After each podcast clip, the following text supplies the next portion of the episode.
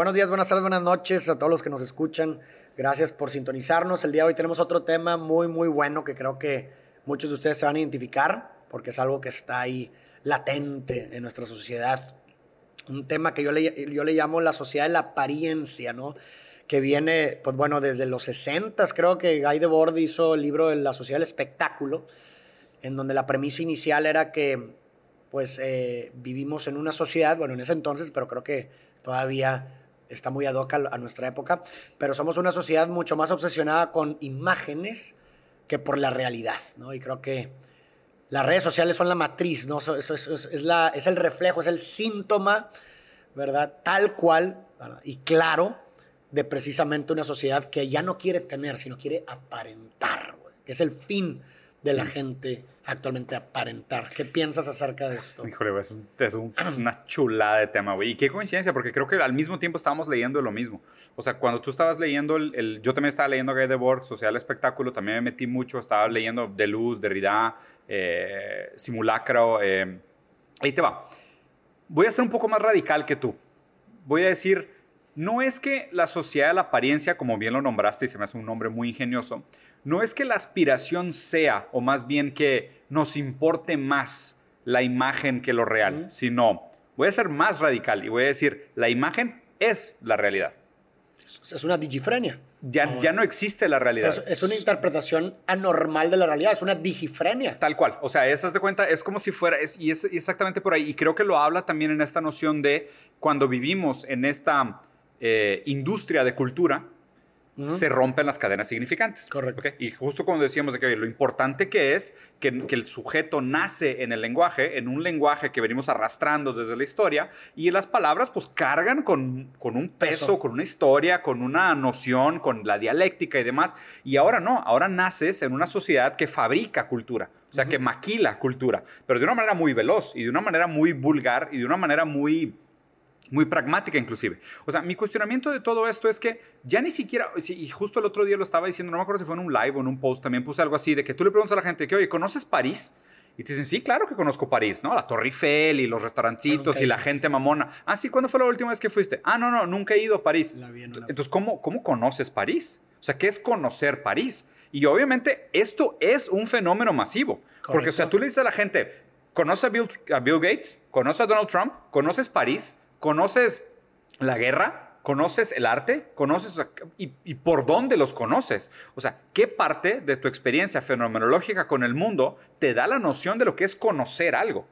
Ese conocer algo es completamente atravesado por los medios. Correcto. O sea, hoy nuestra experiencia del mundo es digital. Sí, literalmente. Entonces, ya no es una experiencia física, material de lo que es el mundo, sino que hoy nuestra experiencia del mundo es prioritariamente, mayormente digital antes de cualquier otra cosa. O sea, a mí me parece más bien que la gente busca lo real porque todavía tenemos como este fantasma nostálgico de que necesitamos, y, a ver, y ya nadie te lo pide, o sea, o sea, que necesitamos validar aquello que decimos conocer. O sea, tú quieres ir a París para tomarte la, la, foto con la Torre Eiffel. Y listo. Para poder justificar todas las veces que has hablado de París como mentiroso. ¿Sabes? Y siento que la gente todavía tiene esta como necesidad de probarlo, pero digitalmente ya no es necesario. Sí, ¿no? O sea, ya nadie te lo exige. O sea, ve la cantidad de gente en redes sociales que tiene una vida, y, voy a decir tiene una vida. Tiene una vida perfecta. Porque es, lo que paralela. Pero lo que alterna, alterna, güey. Pero es que justo ahí es donde está mi crítica más radical. No me parece que sea paralela. Porque a ver, si tú finges tener una vida y esa vida fingida te da todos los beneficios de la vida que es fingida, pues qué tan fingida es? ¿Pero realmente te da los beneficios? Pues es que estás, estás recibiendo todo el reconocimiento social. Sí. Estás recibiendo todos los aplausos, todos los méritos. O sea, lo estás viviendo de una manera simulada, si quisieras decirlo. Sí. Pero, o sea, ¿y, qué gran diferencia te daría realmente tenerla real? ¿A qué te refieres con diferente? vamos a agarrar un ejemplo. Dan Blitzerigan, o cómo se, se, pronuncia su apellido, Dan Blitzerigan, el chavo este barbón que siempre sale con metralladoras y modelos en bikini en jacuzzis, güey, que es jugador de póker. Ok, no lo conozco. Es, una figura pública bastante conocida que ahorita está muy de moda porque están diciendo que era puro bluff. O sea, que estaba súper endeudado, que su turnover era como 10 mil dólares al mes, que vivía de préstamos, que todo era rentado, que nada era de él. O sea, que fingía tener un estilo de vida muy, muy inflado versus lo que la gente no era lo que realmente era. La pregunta es, ok, vamos a suponer que, que no era tan millonario como se percibía, ¿ok? Sí. Pues invariablemente él fue a esas fiestas. Y él, pues, estuvo en jacuzzi con chavas en guapas en bikini y se subió con metralladoras a sus jets privados. Aunque no eran de él, aunque eran prestados, aunque eran rentados, aunque, fuera puro bluff, claro. pues lo vivió.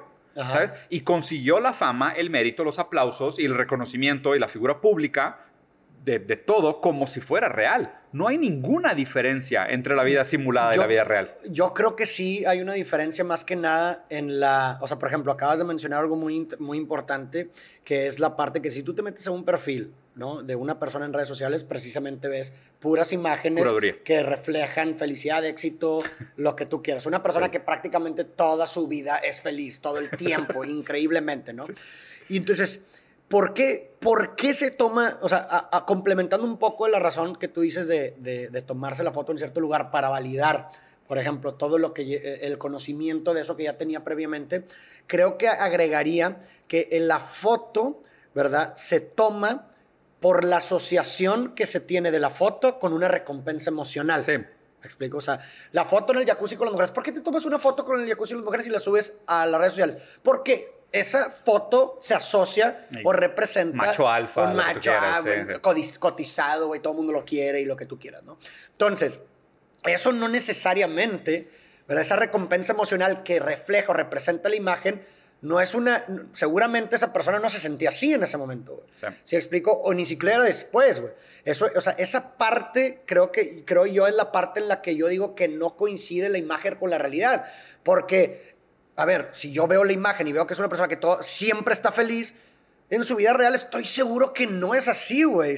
Pero, Farid, y, si partimos de la premisa psicoanalítica de que, o sea, tú realmente todo el tiempo estás actuando para el otro porque el deseo es el deseo del Correcto. otro, lo que tienes es un deseo de reconocimiento. Definitivamente. Todo el tiempo. Y, y, ese, y ese se, se, se, ¿cómo se dice? Se realiza con, con el like, en el, en el me gusta, como decía Ese es el punto. Entonces, la pregunta es, el, vamos a, y, usando este ejemplo, que es un ejemplo súper misógeno que lo escogí porque es algo que está actual ahorita, no necesariamente estoy de acuerdo y de hecho lo, me parece sumamente tachable todo lo que representa. Pero específicamente este ejemplo, ¿no? El misógeno macho alfa de tomarte la foto en el jacuzzi con muchas chavas. ¿Qué es más importante? Eh, la fantasía imaginaria que está por detrás de, uh, probablemente se acostó con alguna de ellas, o simplemente el recibir el reconocimiento de ser percibido como macho alfa. Eso es lo que busca. Lo segundo es más importante. para la persona. Entonces, con la simulación logró el objetivo. O tal vez no. Si obtienes cero likes. No, pero recibió millones de likes. Ah, no, no, sí, en ese caso. Sí. Obtienes la recompensa emocional de a huevo, la gente cree, pero eso finalmente no va necesariamente producir que se te quite esa, no sé, llama la inseguridad o lo que tú quieras. Aunque lo hubieras hecho en anónimo y real, que si hubieran culminado los, los, deseos de tus sueños, aún así no hubieras quedado satisfecho. Exacto. Porque así funciona el deseo. Ajá, eh, entonces precisamente es lo que trato de decir, o sea, que lo que tú estás viendo no necesariamente coincide con lo que realmente está pasando. Es que me, me parece, me parece que lo cuestionable aquí es qué es lo que realmente estabas buscando. Porque yo creo que lo, que lo que realmente estabas buscando era el reconocimiento. Sí, yo también coincido contigo. ¿Verdad? Entonces, si lo que realmente estás buscando es ese reconocimiento y lo puedes conseguir, conseguir por la manera real o por la manera fingida, pues si la manera fingida también te dio el reconocimiento, pues ¿qué más da? Sí, o sea, de acuerdo con, con, con, con, que te puede producir ese mismo reconocimiento, pero lo que yo trato de decir es que, lo, la, por ejemplo, la persona en el primer caso no necesariamente se siente así. A diferencia de, una, de la persona en el segundo mi, caso. Mi hipótesis es que ninguno de los dos queda satisfecho. O sea, ¿tú crees que una persona que, por ejemplo, que no tiene la, necesidad, por ejemplo, de, tener que buscar, de subir la foto o lo que tú quieras, aún viviendo esa misma experiencia, tampoco ¿tú quedaría crees, satisfecho? ¿Tú crees que no, no tenga un grado de seguridad mucho más elevado que la persona que tenga que buscar aparentar esa asociación? No creo. ¿No crees, no, no, sé, o sea, no sé, o sea, me, me, parece un ejemplo muy interesante. Yo sinceramente no creo, porque, o sea, partimos de las premisas, o sea, básicas, ¿no? O sea, lo que buscamos es reconocimiento. El deseo nunca se satisface. Correcto. ¿Sabes? Entonces, llegar a una ilusión de satisfacción por medios reales o por medios fingidos, pues da igual. O sea, a fin de cuentas siempre estás actuando. Mm, eh, o sea, sí te entiendo, pero no estoy de acuerdo porque O sea, no creo que dé igual porque cuando lo fijes es algo que ha sido permanentemente así. Nunca has tenido ni siquiera. O sea, Sí. o sea el promedio, o sea, veamos como una gráfica, ¿no? De, de picos emocionales, ¿no? El promedio de una persona que tiene que fingirlo se me hace que, va- que la verdad que estaría en un nivel mucho más bajo que una persona que no siente la necesidad de tener lo que aparentar, güey. Sí.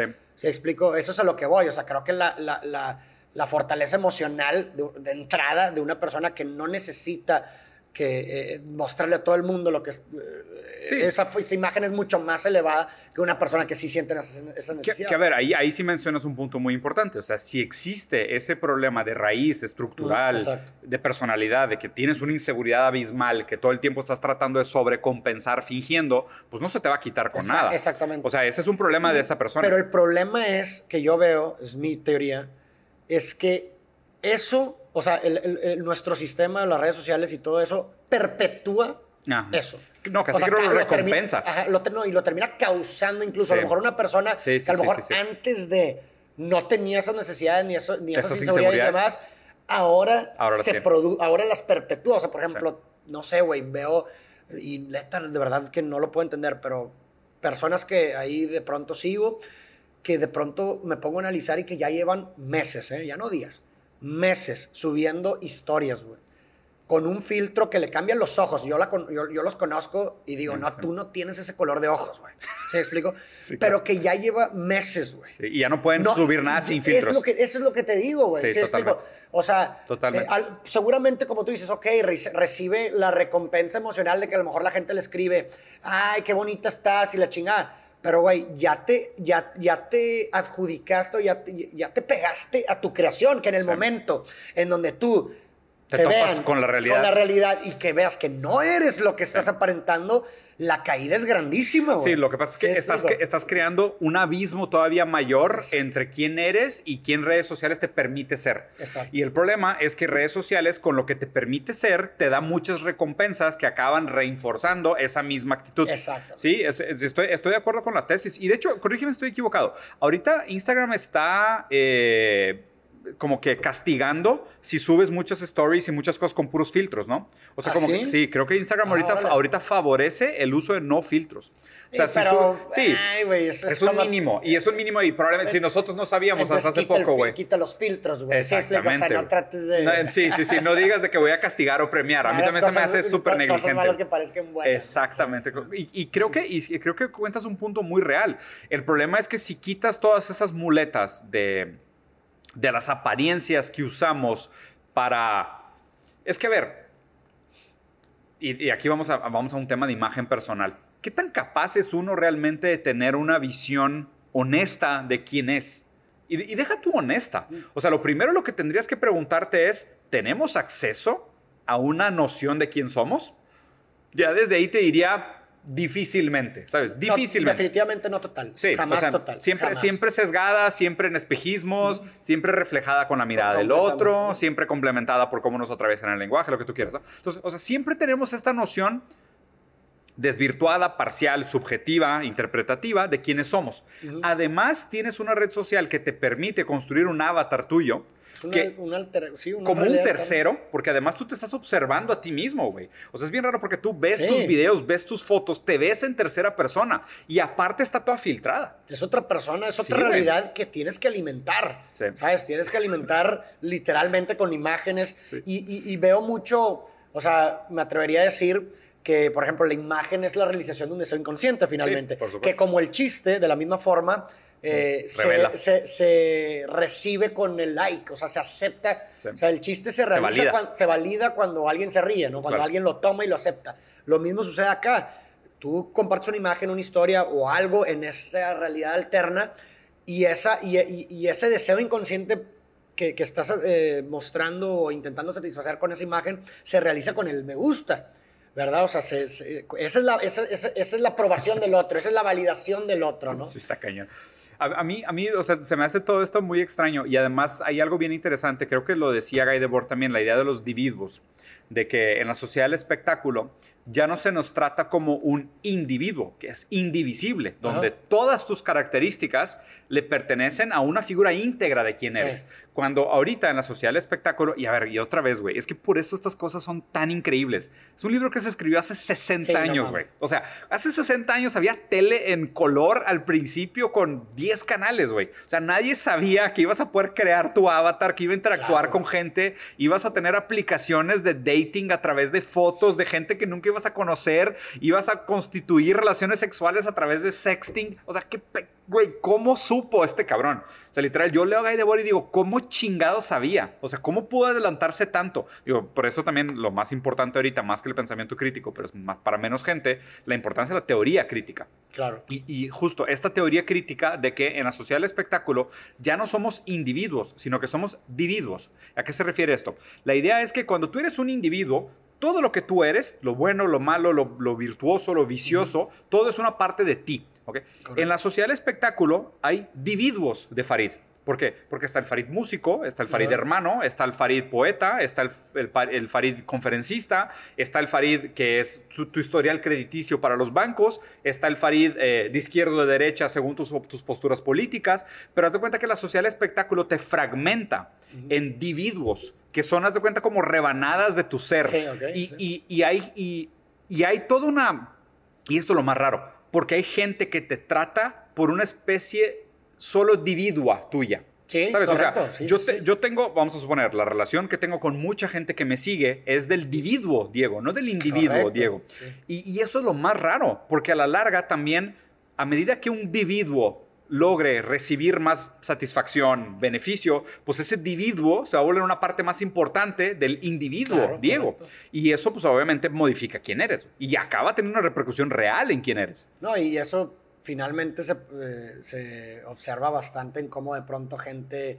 Eh, te idealiza de cierta forma por ese individuo que tú mencionas y de pronto conoce otra parte. Ah, ya no, ya, te, unfollow, güey, porque ahora resulta que güey, nunca realmente me conociste. Sí, claro, güey, totalmente. Es de que, ¿qué? ¿Eres, ¿Eres en contra del aborto? Es de que, pues, y luego, güey, o sea, ¿qué, esperabas, güey? Es de que, pues, ahora sí. Es de que, ah, chinga, no, entonces unfollow, güey. Pues, pues, tenías una relación sesgada conmigo. ¿qué, ¿qué, lectura le das, por ejemplo, a esa, a esa expectativa? Bien, es bien curioso esa conducta, ¿no? De la, de la gente, de cómo... Eh, a lo mejor por alguna razón les gustaste, les gustó tu trabajo y demás, pero de pronto tienen cierta expectativa de que tienes que ser necesariamente como ellos piensan que deberías de ser, güey. Pues ahí, ahí, es, donde, ahí es donde yo creo que, que, de nuevo, esto es algo que ya existía. El problema es cómo redes sociales lo, lo, y lo desvirtúa también. O sea, como que le acelera algunos aspectos y, y si uno no tiene cuidado puedes caer en sesgo de confirmación muy fácil. Y, ese es el tema, como decir, a ver, pues una persona siempre está tratando de complacer a los demás. Siempre. Y siempre estás tratando de complacer la expectativa de lo que el super yo te pone como, eso es lo que deberías de ser. Y tú construyes ese super yo en base a lo que, oye, pues es que mi papá era este tipo de persona y mi mamá esperaba esto de mí y mis hermanos me decían de tal manera y me constituyeron en la escuela y en mi familia y yo me creé esta idea del super Diego y ahora pues paso toda la vida tratando de cerrar el agujero entre lo que yo percibo que es Diego y lo que yo creo y que la sociedad espera que Diego sea. Y cerrar ese agujero es lo que le da sentido a mi vida, ¿no? El problema es que cuando tú entras a redes sociales, y todos estamos en redes sociales, no estoy hablando de si eres figura pública o no. Cuando entras a redes sociales, se empieza una alteración del super yo y empieza este trabajo de, pues ahora hay otra manera súper tangible de medir en cómo vas en tu camino de cerrar el agujero entre tu yo y el super yo. Pero el problema, y aquí es donde de nuevo Sisek, por eso es mi pensador favorito, Sisek dice, en la sociedad contemporánea, el super yo y el ello te piden lo mismo. ¿Sabes? Porque el ello es este deseo desmedido, ¿no? Es el haz, déjate ir, todo se puede siempre. Y es justo lo que te exige redes sociales. Sí. y eso es un problema. O sea, eso genera un tipo de locura posmoderna, güey. Completamente. De, güey, o sea, al mismo neuronal, lo que, lo que deberías de ser es deseo descontrolado. A la madre. No, pues no, gracias, güey. ¿Sabes? O sea, ¿dónde está la castración, cabrón? El problema es que redes sociales no te castra. ¿Por qué? Porque no les conviene. y aparte todo es posible en redes sociales. Exactamente. Cualquier persona puede eh, hacer lo que quiera, güey, literalmente. Si ves a tu influencer favorita o favorito estando en no sé dónde dices, ay, yo también puedo hacer eso, yo también puedo ser influencer. Puedo aspirar a lo mismo. Exactamente. Sí, o sea, inclusive este tema de, decir, oye, pues moralmente hay algo en mí que instintivamente reprocha a Dan Blitzerigan tomándose fotos con 15 niñas de 18 años en un jacuzzi. Y digo, güey, o sea, hay algo fundamentalmente malo en lo que estás transmitiendo en esta imagen. Y al mismo tiempo hay todo un aspecto de redes sociales que no solo lo valida, sino que lo pone como una figura aspiracional. Exactamente, exactamente. Y ahí y ese es, el problema. Es el super yo y el ello. O sea, ahí mismo el super yo y el ello te dice, no, no, no, tú puedes todo. Tú hazlo todo, tú lánzate por todo. Sabes, no hay límites, todo se puede siempre, que es como que... Sí, exacto. Y se producen finalmente, pues, el malestar emocional que, hay actualmente en el mundo. ¿Y qué propones o cómo ves? ¿Cuál sería una especie de respuesta a este, a este que mira, qué raro, qué raro que lo menciones, güey. Justo ahorita estoy trabajando en eso. O sea, de hecho, nos, ah, de hecho, sacamos... a un curso, güey. Sí, exactamente. Voy a hacer un webinar el día, eh, cerca del 15 de octubre, pronto les voy a avisar. Voy a hacer un webinar que se llama de eh, artes marciales, o más bien, defensa personal contra las redes sociales. O sea, cómo, cómo aprender a defenderte de las redes sociales. Sobre todo el algoritmo, porque...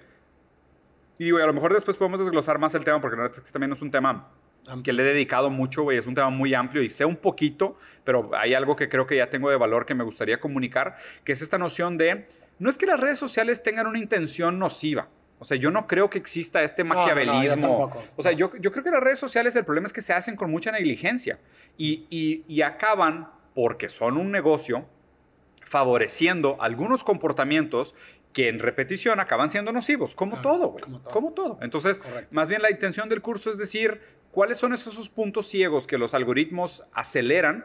de los cuales tú deberías de tener un poquito más de conciencia para tratar de defenderte, ¿no? Y, obviamente es medio paradójico porque dices, oye, pues si es un sesgo cognitivo, no puedes pensar en contra del sesgo, cognitivo, pero sí puedes saber que, ahí está.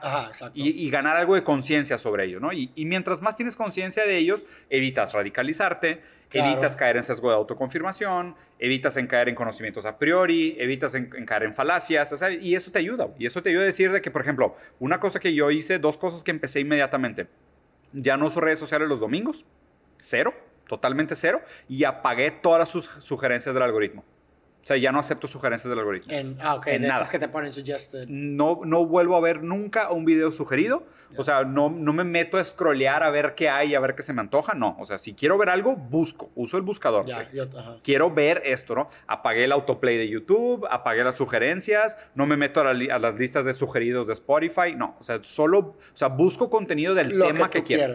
Yo, fíjate que también, eh, por ejemplo, en Instagram, que es la que más uso realmente. Sí tengo muteado a el 95% ah, de mis... Entonces realmente, pues, no sé, me meto al Instagram y nomás veo, pues, literalmente el contenido que quiero ver, claro. de la gente que quiero ver. Claro. Y ya, y eso sinceramente sí disminuyó bastante, eh, pues, muchísimas cosas que suceden ahí en las redes sociales. Entonces el 15 de octubre lo, lo, lo sacas, va a ser digital. O sea, va a ser un webinar primero y luego un curso de 10 módulos. O sea, el webinar es eh, en vivo. El webinar es en vivo y el curso va a ser pregrabado. Ya está. ¿Y dónde, para la gente que está escuchando, que le pueda interesar, que estoy seguro que así va a ser, ¿dónde pues, pueden...? Ojalá. Digo, por lo pronto en mis redes sociales, todavía no subo la plataforma, la estoy trabajando. Eh, el webinar les aviso pronto de la fecha, estén al pendiente de mis redes sociales, arroba Diego Rusarín con doble Z, y por ahí les voy informando. Más cerca de la fecha saco un flyer más específico y lo anunciamos. Ya está, pues bueno, creo que... Terminamos. La dejamos. Va, pues buenísimo. Excelente. De nuevo, muchas gracias a todos por acompañarnos en este podcast Farid y Diego. Aquí vamos a estar toda la semana sacando estas pequeñas piezas de contenido, de temas relevantes que es importante que nos estemos cuestionando en este momento contemporáneo tan complicado. Si les gustaría ver algún tema específico, mándenos un mensajito y hagan sugerencias. Nos encanta interactuar con ustedes. Nos vemos la próxima semana. Gracias.